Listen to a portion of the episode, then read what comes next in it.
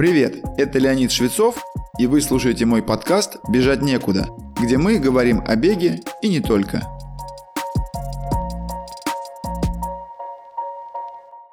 Тема сегодняшнего выпуска подсказана многочисленными просьбами учеников нашей школы, а также просто бегунов, с которыми так или иначе пересекался мой тренерский путь.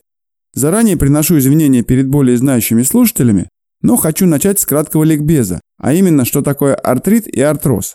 Несмотря на созвучные названия, это два разных патологических процесса или заболевания. Общее у них одно – локализация. Поскольку бегунов чаще всего беспокоят колени, я буду рассказывать на их примере. Но все, что я скажу ниже, в общем и целом почти аналогично патологическим процессам в других суставах. К слову, вторым по поражаемости идет тазобедренный сустав, а третьим – голеностопный. Оба термина артрит и артроз происходят от корня артрос, что по-гречески означает сустав. Различие следует из суффикса. В том же греческом языке, который принят медициной в качестве основы для формулировки названия болезней, суффикс «itis» означает воспаление, а «озис» – дегенерация. Собственно, в этом и есть отличие. При артрите на первый план выходит именно воспалительный процесс. Общим для всех суставов является наличие двух и более костей, соединенных подвижно. Соприкасающиеся поверхности покрыты гиалиновым хрящом и защищены суставной капсулой, которая имеет щелевидную полость и содержит небольшое количество суставной, или, как ее называют более правильно, синовиальной жидкости. Последняя – не что иное, как биологическая смазка, аналогичная, например, моторному маслу в двигателе автомобиля.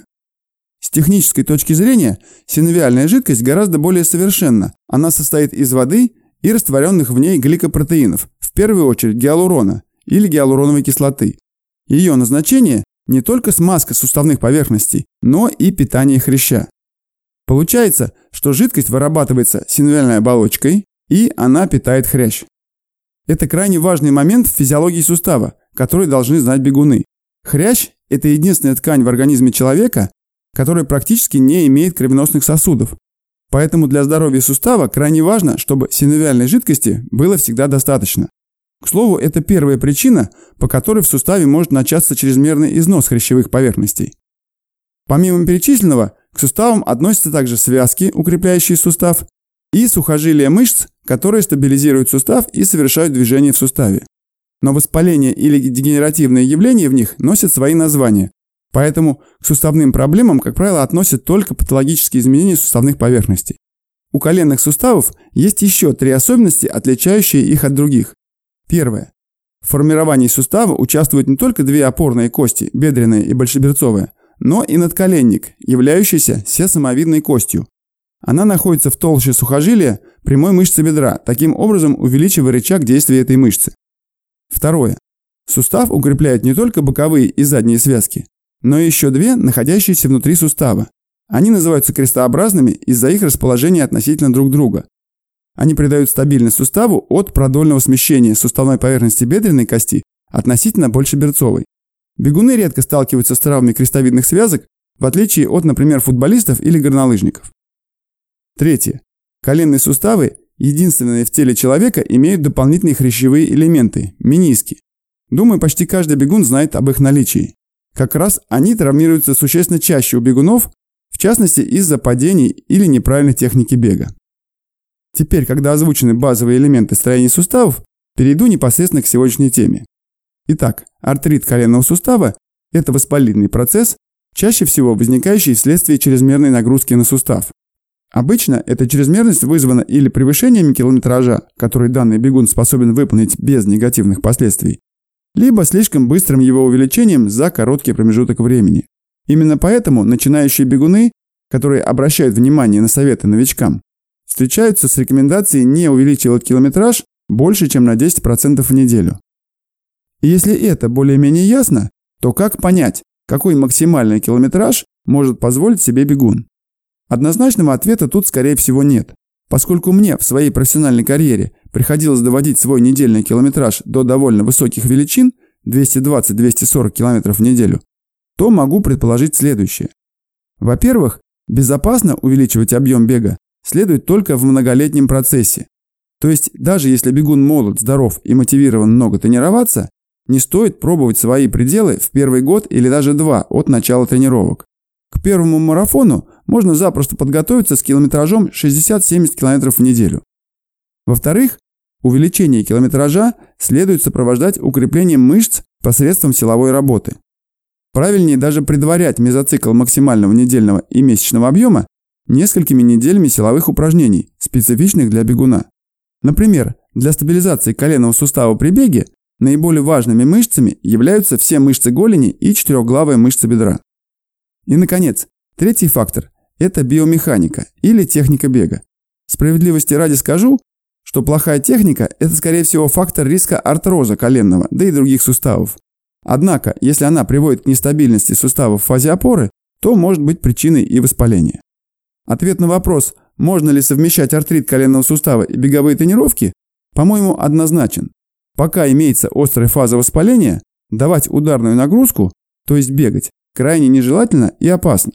Причина в том, что воспаление, по крайней мере возникшее впервые, это острый процесс, который возникает и протекает быстро. При своевременной и правильной диагностике процесс можно обратить вспять, хотя для этого и придется пожертвовать непрерывностью тренировок. Здесь главным другом бегуна становится лечащий врач, ну и, конечно, тренер. Задача последнего – сдерживать чрезмерный пыл и рвение своего подопечного, когда воспаление начнет спадать. Если вспомнить, что чаще всего артрит начинается из-за чрезмерно быстрого увеличения нагрузки, то легко догадаться, что попытка наверстать упущенное из-за вынужденного перерыва и лечения с большой долей вероятности приведет к рецидиву.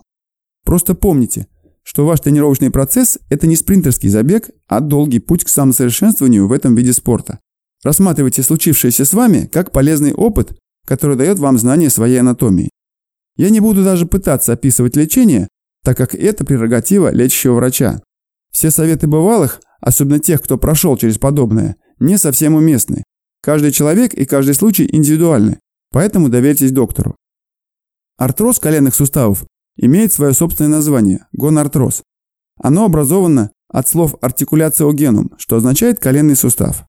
Как можно догадаться, при артрозе происходит дегенерация или истончение гиалинового хряща обеих или одной из суставных поверхностей. Если вы, как бегун или человек, решающийся начать бегать, хоть когда-то задавались вопросом о влиянии бега на колени, вполне вероятно слышали фразу вроде «бег убивает колени». Усугубляющими факторами частенько называют бег по асфальту или бег в неподходящей обуви. Неподходящей чаще всего называют кроссовки с недостаточной амортизацией. Могу уверенно и ответственно заявить, что все эти утверждения ошибочны. Более того, если брать только первое, то многочисленные исследования, проводившиеся в университетах и исследовательских группах, показали, что толщина и плотность хрящевых поверхностей именно коленных суставов более выражена в группе бегунов, чем среди малоактивных людей. А частота и показания для замены коленных суставов у пожилых людей выше у тех, кто вел малоподвижный образ жизни, чем среди бегунов. Это объясняется следующим образом. Как вы, наверное, помните, суставной хрящ получает питание из синовиальной жидкости, так как не имеет кровеносных сосудов. Интенсивность поступления этого питания зависит от степени использования хряща. Чем выше функция, тем оно полноценнее. Если описать процесс предельно схематично, то хрящ работает как плотная губка. Сжимаясь под нагрузкой, он как бы выдавливает из себя влагу. После снятия нагрузки хрящ расправляется и, подобно губке, втягивает в себя жидкость. Поскольку окружающей жидкостью является синовиальная, то совершенно логично, что с ней поступает гиалуроновая кислота, главный компонент здорового хряща. Нет причин опасаться бега, поскольку эволюционно и физиологически наши ткани, включая хрящевую, приспособлены к умеренной нагрузке в виде ходьбы и бега. Ключевым здесь является слово «умеренная нагрузка». Хочу всех заверить, что подавляющее большинство людей могут бегать без опаски.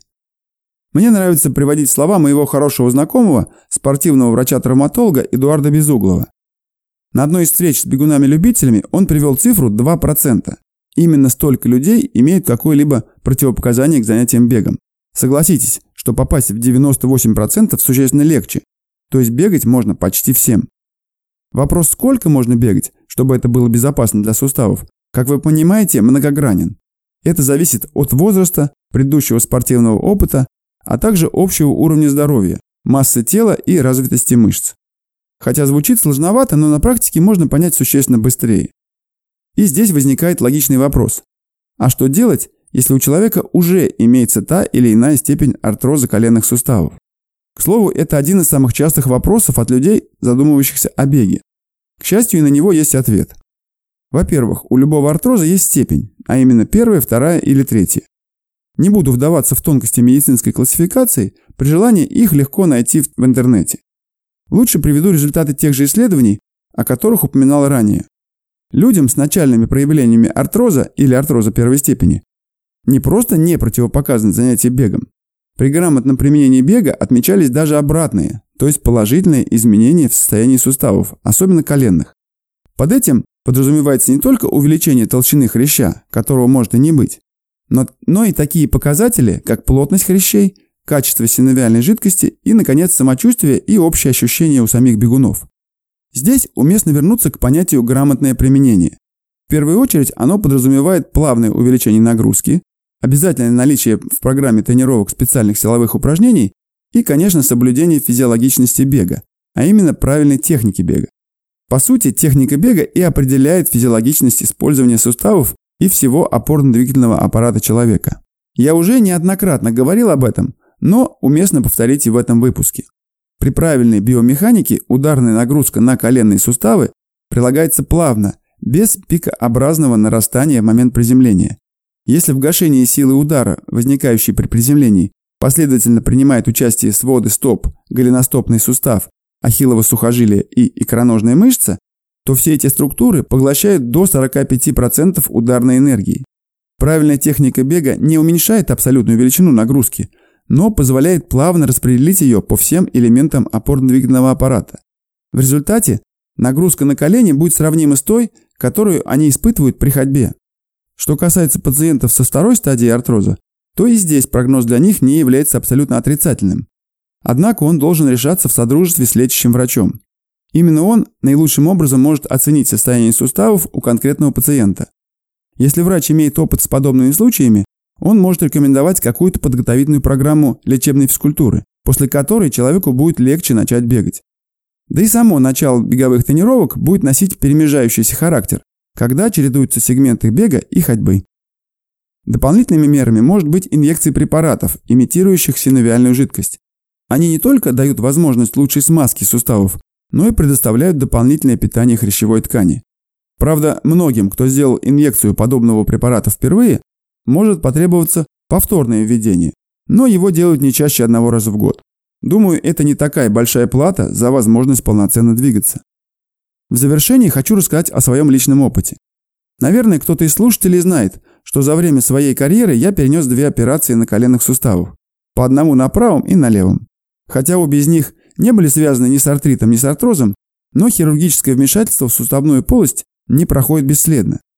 Первая из них была связана с лечением поврежденного мениска. К счастью, это был не разрыв, а несколько мелких трещин и неровностей, потребовавших шлифовки. Это позволило сохранить мениск, но мне потребовалось целых три месяца, чтобы возобновить тренировки, и еще 8 месяцев, чтобы восстановить полный диапазон подвижности в оперированном колене. К счастью, это не ограничивало мои тренировки, и я смог пробежать свой следующий марафон уже через 9 месяцев после операции. Однако, если бы имел место продольный разрыв мениска, то хирургу раньше приходилось удалять мениск, так как сшивать его не было возможности. Из-за анатомо-физиологических особенностей колена вероятность развития артроза с последующей инвалидизацией возрастала в несколько раз. Зная это, хирурги максимально старались сохранить хотя бы часть мениска, если была возможность зафиксировать его положение в суставе. К счастью, в настоящее время появились медицинские технологии, позволяющие сшивать разрыв мениска. В моем случае все прошло удачно. Я смог вернуться в строй на свой прежний уровень, и через год и три месяца после первой операции мне почти удалось побить свой рекорд страны 1997 года, а также выполнить норматив на свою вторую Олимпиаду 2004 года. Вторая операция на другом колене имела место годом позже, весной 2005 -го. Причиной стала гиперплазия тела Гафа и его ущемление.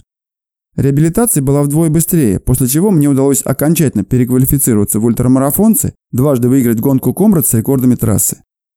Сейчас, по прошествии уже 14 лет, я продолжаю бегать на любительском уровне и при этом не чувствую ограничений и последствий перенесенных операций. Не стоит бояться артроскопии, если есть для нее показания. Мой личный опыт даже 20-летней давности говорит в пользу подобных радикальных решений, а ведь медицина на месте не стоит. Что касается совместимости артроза и беговых тренировок, то ответ в данном случае скорее положительный, однако требует оговорок и индивидуальной оценки рисков. Чтобы их подытожить, назову несколько пунктов. Первое. Грамотные беговые тренировки не только не вредят коленям, но и способствуют профилактике дегенерации суставного хряща. Второе. Если у человека есть диагноз артроз первой степени, занятия бегом возможны и даже полезны.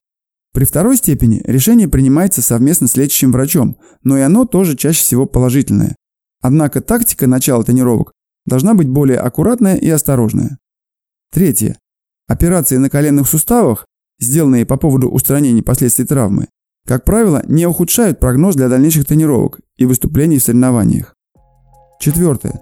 В случае диагноза артрит не следует продолжать тренировки в состоянии острой фазы или обострения хронического процесса.